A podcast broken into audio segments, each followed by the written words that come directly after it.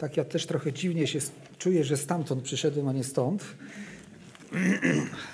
Moja żona nie mogła wręcz uwierzyć, że ja tam będę koło niej siedział.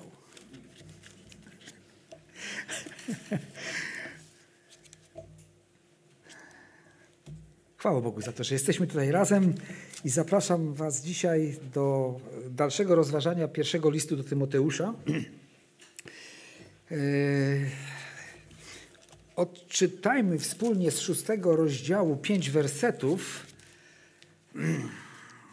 Później troszeczkę chciałbym bardzo skrótowo przypomnieć, dlaczego jest ta część listu jak, jako szósty rozdział, dlaczego są te słowa y, i co było powodem napisania tych i innych rzeczy na różne tematy właśnie w pierwszym liście do Tymoteusza. Zresztą y, te same powody y, leżą u podstaw napisania każdego innego listu, każdej innej księgi, ale to za chwileczkę. Więc czytajmy pierwszy do Tymoteusza, szósty rozdział od pierwszego wersetu. A niewolnicy, którzy jarzmo noszą, niech uważają panów swoich zagodnych wszelkiej czci, aby imieniu Bożemu i nauce nie bluźniono. Ci zaś, którzy mają panów wierzących, niech ich nie lekceważą z tego powodu, że są braćmi, ale niech im tym wierniej służą, dlatego że ci, którzy korzystają z ich wiernej służby, są wierzącymi i umiłowanymi. Tego nauczaj i do tego zachęcaj. A jeśli ktoś inaczej naucza i nie trzyma się zbawiennych słów Pana naszego Jezusa Chrystusa oraz nauki zgodnej z prawdziwą pobożnością, ten jest zarozumiały, nic nie umie, lecz choruje na wszczynanie sporów i spieranie się o słowa, z czego rodzą się zawiść, swary, bluźnierstwa, złośliwe podejrzenia, ciągłe spory ludzi spaczonych na umyśle i wyzutych z prawdy, którzy sądzą, że z pobożności można ciągnąć zyski. Jest to jedno z tych miejsc Bożego Słowa, które bardzo odważnie mówi na temat pewnych rzeczy. Zresztą Duch Święty nie boi się mówić odważnie na każdy temat, dlatego też i to, co tutaj czytamy, jest zapisane. Ale najpierw mm, może y, ku przypomnieniu. Dlaczego pewne rzeczy w liście, pierwszym liście do Tymoteusza zostały zapisane? W trzecim rozdziale, werset 14 i 15 przypominają nam, dlaczego apostoł Paweł o tych rzeczach pisze do Tymoteusza. Otóż czytamy w trzecim rozdziale, w 14 wersecie: Piszę do ciebie w nadziei, że rychło przyjdę do ciebie. Gdyby jednak przyjście moje się odwlokło, to masz wiedzieć, jak należy postępować w domu Bożym, który jest kościołem Boga żywego, filarem i podwaliną prawdy. Dlaczego właśnie do Tymoteusza takie słowa, pouczenia? Otóż dlatego, że Tymoteusz został pozostawiony w Efezie, e, w zborze e, dobrze nam znanym z, z, Pisma Świętego, cały list do Efezjan, zresztą znamy, jeden i drugi, krótki z objawienia według świętego Jana, i został tam pozostawiony przez apostoła Pawła, aby uporządkować pewne sprawy. W pierwszym rozdziale, w trzecim wersecie czytamy, gdy wybierałem się do Macedonii, prosiłem Cię, żebyś pozostał w Efezie i żebyś pewnym ludziom przykazał, aby nie nauczali inaczej niż my i nie zajmowali się baśniami niekończącymi się rodowodami, które przeważnie wywołują spory, a nie służą dziełu zbawienia, które jest z wiary.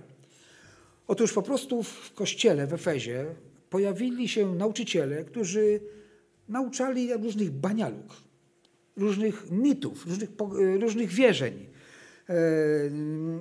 E, prostu mówili rzeczy, które nie budowały, które nie przybliżały do Boga, które mało tego powodowały pewien zamęt również, które sprawiały, e, były to pewne rzeczy, których nie dało się sprawdzić, ponieważ nie było ich w Biblii. A więc ten, co głosił, uważał, że jest autorytetem i powodowało to wiele zamieszania. E, i to było troską apostoła Pawła, a, a myślę, że przede wszystkim to było, jest Bożą troską, aby lud Boży był oczyszczony z wszelkiej fałszywej nauki, z fałszywych nauczycieli. E, jak usunąć fałszywą naukę? Zatrzymać fałszywego nauczyciela. I to było zadanie Tymoteusza, niełatwe, nieproste. Z powodu młodego wieku musiał również zmagać się z pewnymi przeciwnościami, ponieważ uważali, że jest może zbyt młody, żeby pouczać starszych od siebie wiekiem. Ten, to, ten element również w liście do Tymoteusza występuje. A więc on miał e, pewnym ludziom przykazać, żeby nie nauczali inaczej niż my. To inaczej niż my nie oznacza, że to było coś wymyślone przez apostoła Pawła i jego współpracowników, ale oni nauczali Bożego Słowa, e, nauczali tego, czego nauczał Jezus, a więc chodziło o to, żeby nie nauczać tego, co nie jest objawione przez Boga. I y, w liście do Tymoteusza znajduje się właśnie wiele takich rzeczy, które mówią, jak w Kościele Bożym myśleć o pewnych rzeczach, jak, czego się trzymać, co odstawić na bok, a co, o, co, o co, pielęgno, co pielęgnować i o co dbać. E, a więc y, czytaliśmy w drugim rozdziale o, na, o właściwej postawie względem przełożonych, względem, względem królów, że należy się o nich modlić, zanosić modły i błagania do Boga, bo to jest rzecz dobra i miła w Bożych oczach, że ważną rzeczą jest, aby na czele zboru stanęli właściwi ludzie, y, przygotowani przez Boga, posiadający tę Bożą dojrzałość, odpowiadali tym Bożym standardom i o tym czytamy od początku trzeciego rozdziału pierwszego listu do Tymoteusza. Również czwarty rozdział mm, ostrzega i czy też informuje o tym, że Duch Święty wyraźnie zapowiadał, że nastaną takie trudne czasy, w których e, odstąpi wielu od wiary, a przystaną do nauk zwodniczych i będą nauczać nawet nauk szatańskiej w Kościele. Do takich nauk szatańskich zalicza tutaj Słowo Boże e, e, zakaz zawierania związków małżeńskich i za spożywania pokarmów, które stworzył Bóg. W piątym rozdziale jest pouczenie co do opieki nad wdowami, które są rzeczywiście osamotnione. Tam też są podane pewne zasady, że zbór ma wziąć pod opiekę te, które rzeczywiście nie mają żadnego wsparcia ze strony rodziny. Natomiast jeśli mają rodziny, takie wdowy, to rodziny są zobowiązane, żeby troszczyć się o wdowy, aby zbór pański nie był obciążony. W drugiej części e, piątego rozdziału listu do Tymoteusza e, jest tutaj wzmianka o starszych, o postawie e, zboru, postawie kościoła względem starszych, którzy są przewodnikami, którzy mają na sobie odpowiedzialność prowadzenia zboru. E, czytamy tutaj o okazywaniu szacunku. Tu jest napisane, e, jeśli dobrze swój urząd sprawują, dawać podwójną cześć, zwłaszcza tym, którzy podjęli się zwiastowania i nauczania słowa. Dalej czytamy, że jeśli są tacy ludzie, którzy większość swojego czasu poświęcają na służbę w zborze, na głoszenie Ewangelii, na nauczanie i, i są przygotowani przez Boga do tego, żeby czynić to w coraz większym zakresie czasu, to tych ludzi należy wspomagać, również materialnie.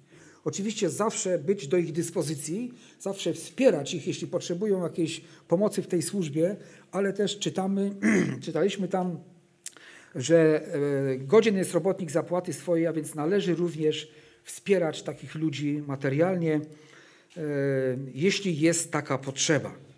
I jesteśmy w szóstym rozdziale, który czytaliśmy, tych pięć wersetów. E, a więc tu mamy to kolejne zagadnienie o prawidłowym postępowaniu w Kościele. E, w Kościele Bożym jest e, przedstawiona jest tutaj postawa niewolników względem ich panów.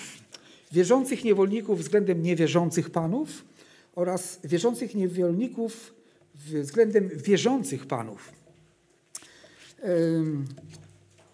Pierwszy werset mówi, że niewolnicy, którzy jarzmo noszą, oczywiście chodzi tutaj nie o jarzmo fizyczne, takie jakie używane jest do połączenia ze sobą dwóch zwierząt ciągnących pług, jak to kiedyś używano.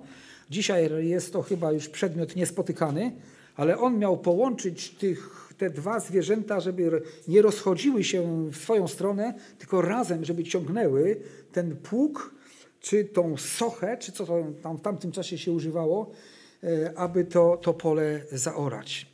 A więc ci, którzy są w jarzmie jako niewolnicy, czyli są związani w sposób też nierozerwalny ze swoimi ziemskimi panami, do nich odnosi się to słowo. I to słowo skierowane jest do wierzących niewolników. Wiecie, były to takie czasy bardzo szczególne pod tym względem, ponieważ nawracali się z jednego domu i panowie i niewolnicy. I oni razem zasiadali do stołu, aby spożywać wieczerze, aby spożywać śmierć, y, wspominać śmierć pańską, a kiedy wracali do domu, niewolnik dalej był niewolnikiem, a pan był dalej panem. Dobrze, jeśli to był wierzący pan i wierzący niewolnik, była większa szansa na jakieś zrozumienie, aczkolwiek i tu, y, jak zobaczymy, są pewne pokusy czy, czy y, pewne podstępy diabelskie, ale szczególnie mogła być utrudniona sytuacja wierzących niewolników, którzy mieli niewierzących panów, bo w końcu co niewierzącego pana obchodziło, że niewolnik chce pójść na nabożeństwo? Wiecie, my dzisiaj się odwołujemy do praw człowieka. Konstytucja nam zapewnia e, wolność sumienia i wyznania. E, możemy się powołać na statut zatwierdzony, statut Kościoła zatwierdzony przez, przez państwo, że mamy prawo do pewnych rzeczy. Ale co miał wtedy niewolnik? Jakie prawo? Wykonywać polecenia swojego pana. I jak już wszystko zrobi, wtedy mógł już nie robić, nie pracować. Więc kiedy na nabożeństwo? Być może w nocy. Po wszystkich zajęciach. A rano musiał pierwszy być już na nogach, aby przygotować swojemu panu wszystko to, czego potrzebuje. Wyobraźcie sobie gorliwość tamtych czasów, tych niewolników. A więc niewolnicy, którzy jarzmo noszą, yy, tu czytamy o tym, właśnie e, jak oni powinni patrzeć na swoją sytuację. Apostolskie nauczanie zwraca się najpierw do tych wierzących niewolników, którzy mieli panów niewierzących. Czy powinni zrzucić jarzmo niewolnictwa? Ale to nie było takie proste. Dzisiaj się idzie do e, opieki społecznej albo do urzędu pracy i się dostaje jakiś zasiłek, ale tam zostawało się z niczym. A więc co on miał zrobić? Wypowiedzieć posłuszeństwo swojemu panu, dlatego że był poganinem? Jego Pan? Czy powinien spoglądać z góry na swojego Pana, że sam należy do króla królów, a on jest ciągle poganinem, jego Pan? A może mniej się przykładać do pracy? Słowo Boże naucza, że po, po, powinno mieć miejsce coś zgoła innego. Czytamy tutaj, niech nie uważają panów swoich, niech uważają panów swoich za godnych wszelkiej czci, czyli wszelkiego szacunku, pod, y, godzin podporządkowania i posłuszeństwa ze strony właśnie tego wierzącego niewolnika. Niezależnie, czy ten Pan był łagodny i łaskawy, czy porywczy i hardy. Będąc dzieckiem Bożym, powinni tacy niewolnicy okazywać swoim niewierzącym Panom szacunek, posłusznie i wiernie pracować. Ogólnie mówiąc, powinni im pomagać, a nie przeszkadzać. Powinni, y, powinni tak zachowywać się ze względu na Pana Jezusa Chrystusa, aby nie powodować tego, że niewierzący panowie zobaczą w chrześcijaństwie zło zamiast dobra, przekleństwo, a nie błogosławieństwo. Gdyby odnosili się źle do swoich panów, ci wierzący y, niewolnicy, to chrześcijaństwo było postrzegane jako zjawisko degradujące etycznie, jako źródło buntu, jako coś szkodliwego społecznie. Wtedy bluźniono by imieniu Bożemu i wierze chrześcijańskiej. Byłaby krótka relacja między chrześcijaninem a złem. Równa się. Tak? O, jak chrześcijanin, to będą z nim kłopoty. Ale Słowo Boże mówi nie tak. Również ci niewierzący panowie czy względem tych niewierzących panów mieli ci wierzący niewolnicy okazywać wszelki szacunek i wszelką cześć. Mało tego, historia wskazuje, że chrześcijańscy niewolnicy, czy niewolnicy chrześcijanie byli bardziej cenieni niż niechrześcijańscy e, e, niewolnicy. Cena za niewolnika chrześcijanina była zawsze wyższa, dlatego że było wiadomo, że on będzie dobrze sprawował swoje obowiązki. A jeśli historia wskazuje na to, że tak było, czyli wypełnili wolę Bożą ci niewolnicy. A my dzisiaj możemy czytać to jako przykład, że to jest możliwe w Chrystusie. Ten werset wskazuje nam, e, że bez względu na to, jak niską pozycję ktoś zajmuje w społeczności, w społecznej hierarchii, zawsze ma e, możliwość świadczenia o Jezusie i przynoszenia chwały Jego imieniu. A myślę, że nasza sytuacja jest zdecydowanie lepsza niż wtedy niewolnika w tamtym czasie. Co ciekawe, też to Nowy Testament nie potępia niewolnictwa. W tym momencie nie jest powiedziane, to skrzyknijcie się i zerwijcie jarzmo niewoli. Rewolucję zróbcie, walczcie. Nigdzie Słowo Boże takich rzeczy nie radzi. Nigdzie. Mówi o cierpieniu dla sprawiedliwości. Mówi Słowo Boże, że jeśli cierpimy dla sprawiedliwości, to błogosławieni jesteśmy. A więc nigdzie Słowo Boże, i tutaj w tym przypadku, nie nawołuje do buntu przeciwko niewolników, przeciwko ich panom, jednak zdrowu, co ciekawe, w miarę rozprzestrzeniania się chrześcijaństwa i chrześcijańskiej nauki, niewolnictwo zostało zniesione. Byli też tacy, którzy całe życie poświęcili na to, żeby doprowadzić do zniesienia niewolnictwa e, w swoim kraju, chyba w Anglii, tak właśnie była taka sytuacja. A więc y, zmiany społeczne spowodowane bo, y, mocą Bożego Słowa są zdecydowanie bardziej błogosławione niż świeckie cielesne metody siłowe. Słowo Boże po prostu zmienia ludzkie serca, a jeśli Słowo Boże, jeśli Duch Święty zmieni ludzkie serce, to ta trwa, zmiana jest trwała. Drugi werset mówi o następnej relacji już między wierzącym niewolnikiem i wierzącym panem niewolnika. I wiecie, myślę, że tu jest też kusząca jakaś taka negatywna myśl może się pojawić, yy, yy, niepoprawna. Mianowicie, że będąc bratem w Chrystusie yy, dla, dla swojego Pana, powinien być traktowany bardziej ulgowo, bardziej tak hmm, z przymrużeniem oka co do obowiązków, dostać lżejszą pracę, szybciej iść spać, w ogóle mieć mniej obowiązków, nie być tak obciążonym. W przypadku niezbyt rzetelnego wypełnienia swoich obowiązków, jego wierzący Pan powinien pobłażliwie się uśmiechnąć i powiedzieć: Chociaż zauważyłem, że po nawróceniu Twoim yy, yy, mam z Ciebie mniej pożytku, bo się obijasz, ale i tak Cię lubię. Czy taka sytuacja między braćmi w Chrystusie, w tej relacji niewolnik, wierzący, wierzący Pan byłaby normalna, zdrowa, to nie byłoby właściwe i normalne w świetle Bożych myśli, Bożych dróg. Czy przynależność do tego samego ciała Chrystusowego nie powinna wzbudzić jeszcze większego oddania w służbie niż przedtem? Jaki to zaszczyt, że mogę służyć mojemu bratu w Chrystusie, Teraz robię chętniej, bo miłuję mojego Pana, brata w Chrystusie, Bożą miłością. Czytamy właśnie tak w tym drugim wersecie. Niech im tym wierniej służą, dlatego że ci, którzy korzystają z ich wiernej służby, są wierzącymi i umiłowanymi. Słowo zapisane w drugim wersecie mówi, że nie tylko łączy te dwie grupy ludzi to, że y, jedni i drudzy są wierzącymi i umiłowanymi, ale usługiwanie jest przedstawione jako wierna służba, z której korzystają wierzący panowie. A więc zobaczmy, inna relacja, inne podejście zupełnie z innej strony. Takie jest tchnienie Bożego Ducha. Skoro zarówno niewierzący, jak i panowie są zainteresowani czynieniem dobra, a obaj te służą najwyższemu Panu, Królowi Królów, to, powin, to powinni razem służąc, starając się sobie nawzajem pomóc.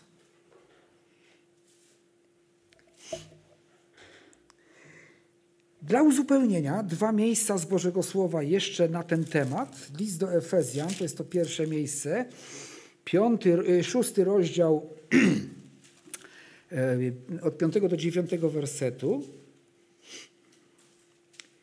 List do Efezjan, szósty rozdział, piąty werset.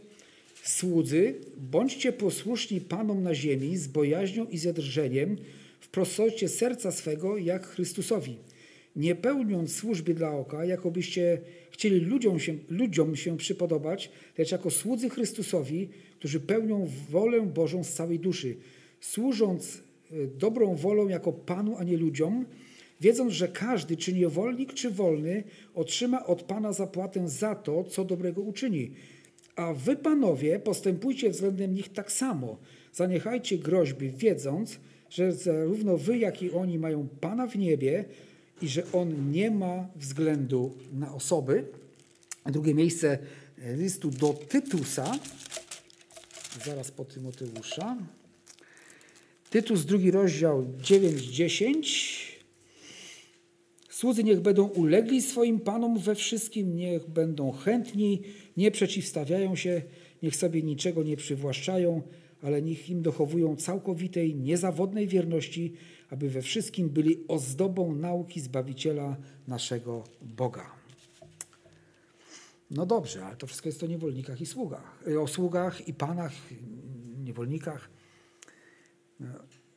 Podobno nie ma niewolników i panów w tym czasie. Mówię podobno świadomie, bo to jest inny rodzaj służby i niewolnictwa. Ale jakie zastosowanie dla nas dzisiaj? No bo jeśli byśmy tylko fajnie sobie rozważyli ten tekst e, i powiedzieli, no fajne relacje tam zostały wyznaczone, a co to dla nas znaczy? Przecież żyjemy w cywilizacji bez panów, bez niewolników. No jednak i dzisiaj są ci, którzy pracują i ci, którzy zatrudniają pracowników. E, tam na zasadach innych, dzisiaj na zasadach innych, tam zasada niewolnictwa, dzisiaj zasada umowy o pracę. A więc spróbujmy przeczytać nasze dwa wersety z szóstego rozdziału, pierwsze dwa wersety, troszeczkę inny sposób, wstawiając inne słowo. Użyjemy prac, słowa pracownik i pracodawca. A pracownicy, którzy związani są umową o pracę, niech uważają panów czy też pracodawców swoich za godnych wszelkiej czci, aby imieniu Bożemu i nauce nie bluźniono. Ci zaś, którzy mają szefów wierzących, niech ich nie lekceważą z tego powodu, że są braćmi, ale niech tym wierniej im służą, dlatego że ci, którzy korzystają z ich wiernej pracy, są wierzącymi i umiłowanymi. Tego nauczaj i do tego zachęcaj. Tego nauczamy i do tego zachęcamy. Przypominam sobie różne chwile w mojej pracy, w których zawiodłem.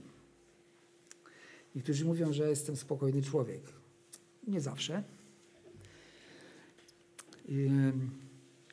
Szczególnie kiedy e, poczta w Jaktorowie została przeniesiona, czy my listonosze do Żerdowa, e, e, weszliśmy w zupełnie inny układ, inne warunki. Nie wierzono nam, że my nie jesteśmy w stanie pewnych rzeczy zrobić ze względu na brak e, pracowników. Jednego pracownika. Zlikwidowano nam rejon kilka lat wcześniej, były z tego powodu kłopoty z doręczaniem korespondencji, nie wierzono nam. Mówiono, że my po prostu nie chcemy, że nam się nie chce. E, ciężko było i czasami moja postawa nie była właściwa. Tak, tak się stawało nieraz. E, nawet nie tak dawno też była sytuacja, w której trzeba było zrobić coś takiego, że przyczyniało się to trochę więcej dla nas do pracy. E, I moje przekonanie pozostało niezmienne, ale moja postawa serca się zmieniła.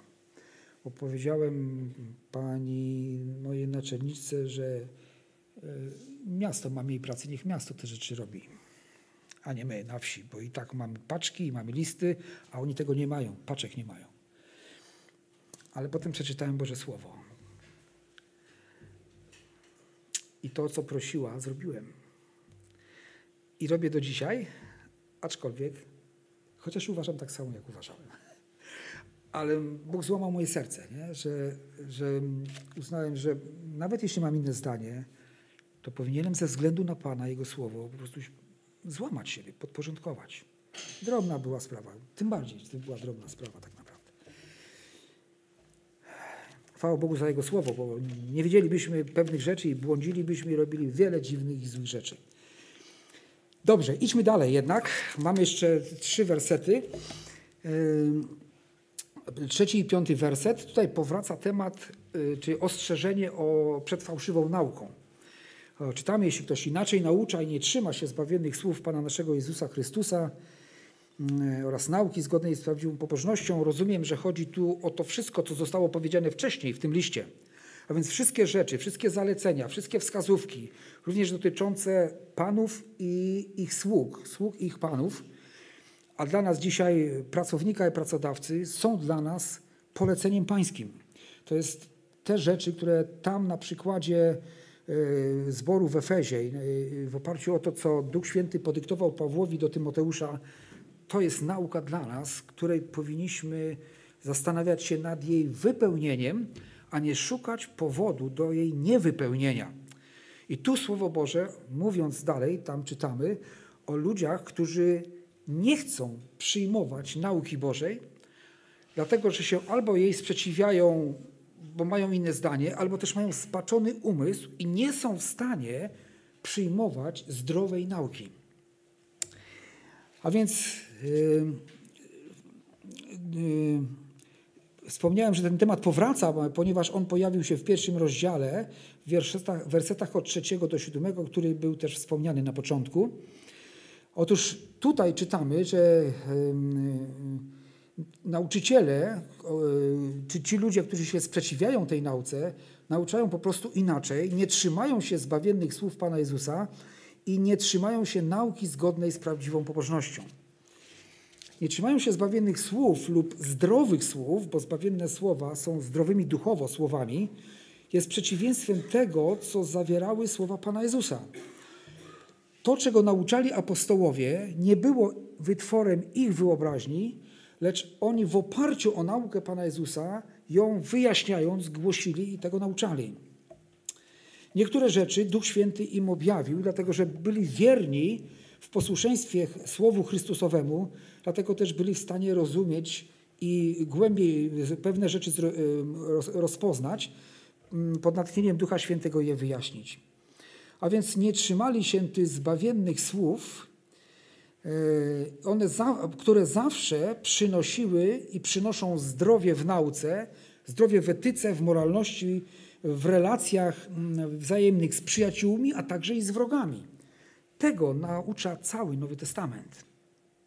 Ta zdrowa nauka, zgodna z prawdziwą pobożnością, jest taką, że zachęca i promuje pobożne zachowanie, czyli takie zachowanie, które podporządkowuje się Bożej nauce, które naśladuje Pana Jezusa Chrystusa.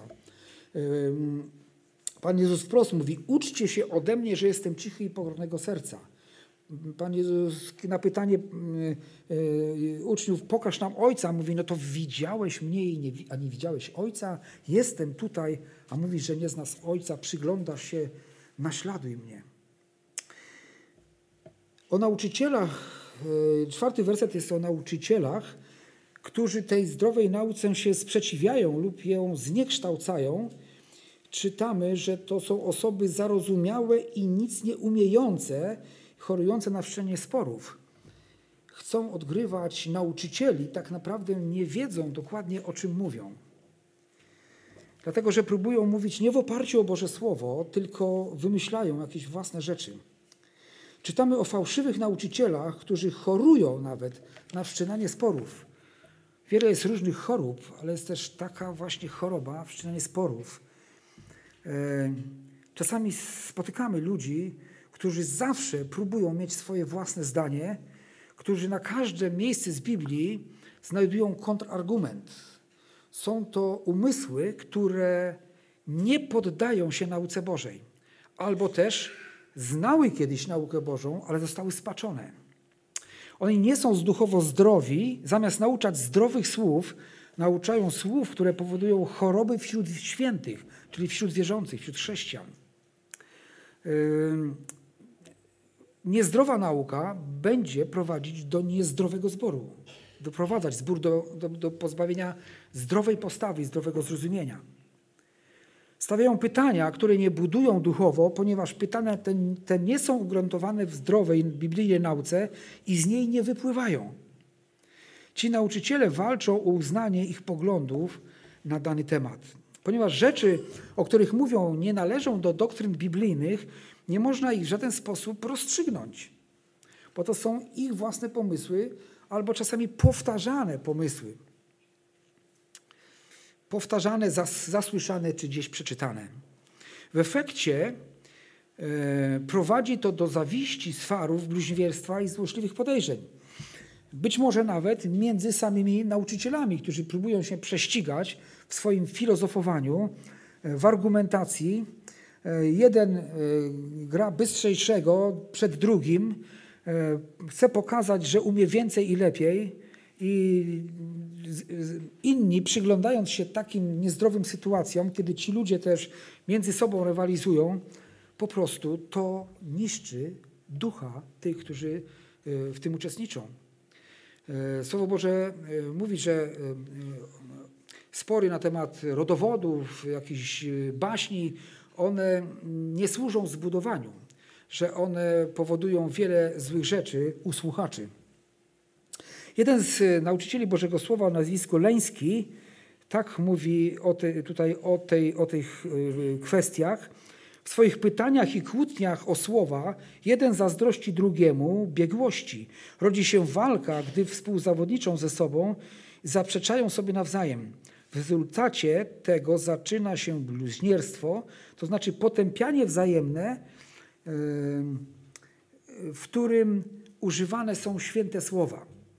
Wiecie, tu można używać Biblii do wielu, na wiele różnych sposobów. Można używać, żeby rzeczywiście nauczać Bożego Słowa i żeby jedne fragmenty Bożego Słowa uzupełniać innymi. E, kiedy w jednym mamy pytania, szukamy odpowiedzi w innym miejscu, ale kiedy są, jest spór i kłótnia, są gotowi, ludzie są gotowi używać wersetów biblijnych na udowodnienie swojej wyższości nad drugim. I od takiej sytuacji mówi, mówi tutaj ten cytat, ta sytuacja mogła też mieć miejsce, jeśli fałszywi nauczyciele próbowali wygłaszać swoje, swoje poglądy. I jeszcze jeden cytat tego samego nauczyciela słowa e, o nazwisku Leński. Choćby stan um, chory stan umysłu polega na zepsuciu i roz, rozpadzie. Władze umysłowe nie funkcjonują już normalnie w dziedzinie moralności i duchowości. Nie reagują normalnie na prawdę. E, cała rzeczywistość i jej postrzeganie w prawdzie, czyli jeśli jest głoszona prawda, powinna wywołać taką reakcję, e, że e, człowiek przyjmuje to, co jest prawdziwe. Natomiast Ci, którzy mają ten spaczony umysł i są chorzy na wszczynanie sporów, natychmiast szukają kontrargumentów, żeby powiedzieć, to nie musi tak być. O, to tak było napisane rzeczywiście, ale dzisiaj, czy to rzeczywiście dokładnie tak musi wyglądać? E, a więc jest, jest to w rzeczywistości przeciwstawianie się nauce Bożego Słowa. Z kolei kłamstwa, oszustwo i wypa, wypaczenia Y, kiedy normalny, zdrowy umysł takie rzeczy słyszy, zdrowy w sensie etycznym, moralnym, utwierdzony w prawdzie, kiedy słyszymy takie niewłaściwe rzeczy, powinno to powodować jedną reakcję. Natychmiastowe odrzucenie. Nie, to mnie nie interesuje, ja tego nie chcę. To jest niezgodne z Bożym Słowem. Natomiast spaczony umysł y, nie, nie rozróżnia, czy też rozróżnia, widzi to w inny, zupełnie w inny sposób. A więc zepsuty umysł, spotykając prawdę, widzi i szuka tylko przeszkód. Więc widzi przeszkody do spełnienia Bożego Słowa i szuka przeszkód takich dla uzasadnienia tego, że dzisiaj to się nie da tak postąpić. Myślę, że w kwestii niewolników i panów i pracodawcy być może wielu z nas pomyśli sobie, to jest prawie niemożliwe. A może powiemy, to się nie da. Myślę, że to taki jest narwany ten szef. Nie? To się nie da. no to Słowo Boże zachęca do złego? Czy naucza nas nieprawdy, mówiąc, że powinniśmy się poddać? A więc y, spotykając, y, y, czy szuka przeszkód, właśnie żeby to, to powodów, żeby to, tej prawdy nie przyjąć. Ci ludzie są też określeni jako wyzuci z prawdy. Więc być może to, to określenie oznacza, że kiedyś z prawdą zostali zaznajomieni, może na początku zgadzali się z tą prawdą, w jakiś sposób może nawet funkcjonowali w tej prawdzie, ale z powodu odrzucenia w którymś momencie czy zaśmiecenia e, swojego umysłu zostali pozbawieni tej prawdy, którą kiedyś posiadali. Kolejna negatywna, spaczona cecha jest taka, że sądzą, że z pobożności można ciągnąć zyski.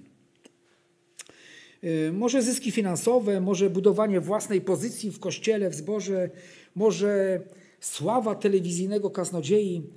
Y, to może być wiele innych korzyści, gdzie najświętsze powołanie zamienione zostaje w dochodowy interes. A więc tu Słowo Boże mm, pokazuje tych ludzi, że oni w jakiś sposób też chcieli mieć profity z tego, że wygłaszają piękne mowy, jakieś piękne swoje nauki. To nam też przypomina e, najemnych pasterzy udających chrześcijańską służbę, w rzeczywistości nie miłujących prawdy i nie miłujących Jezusa.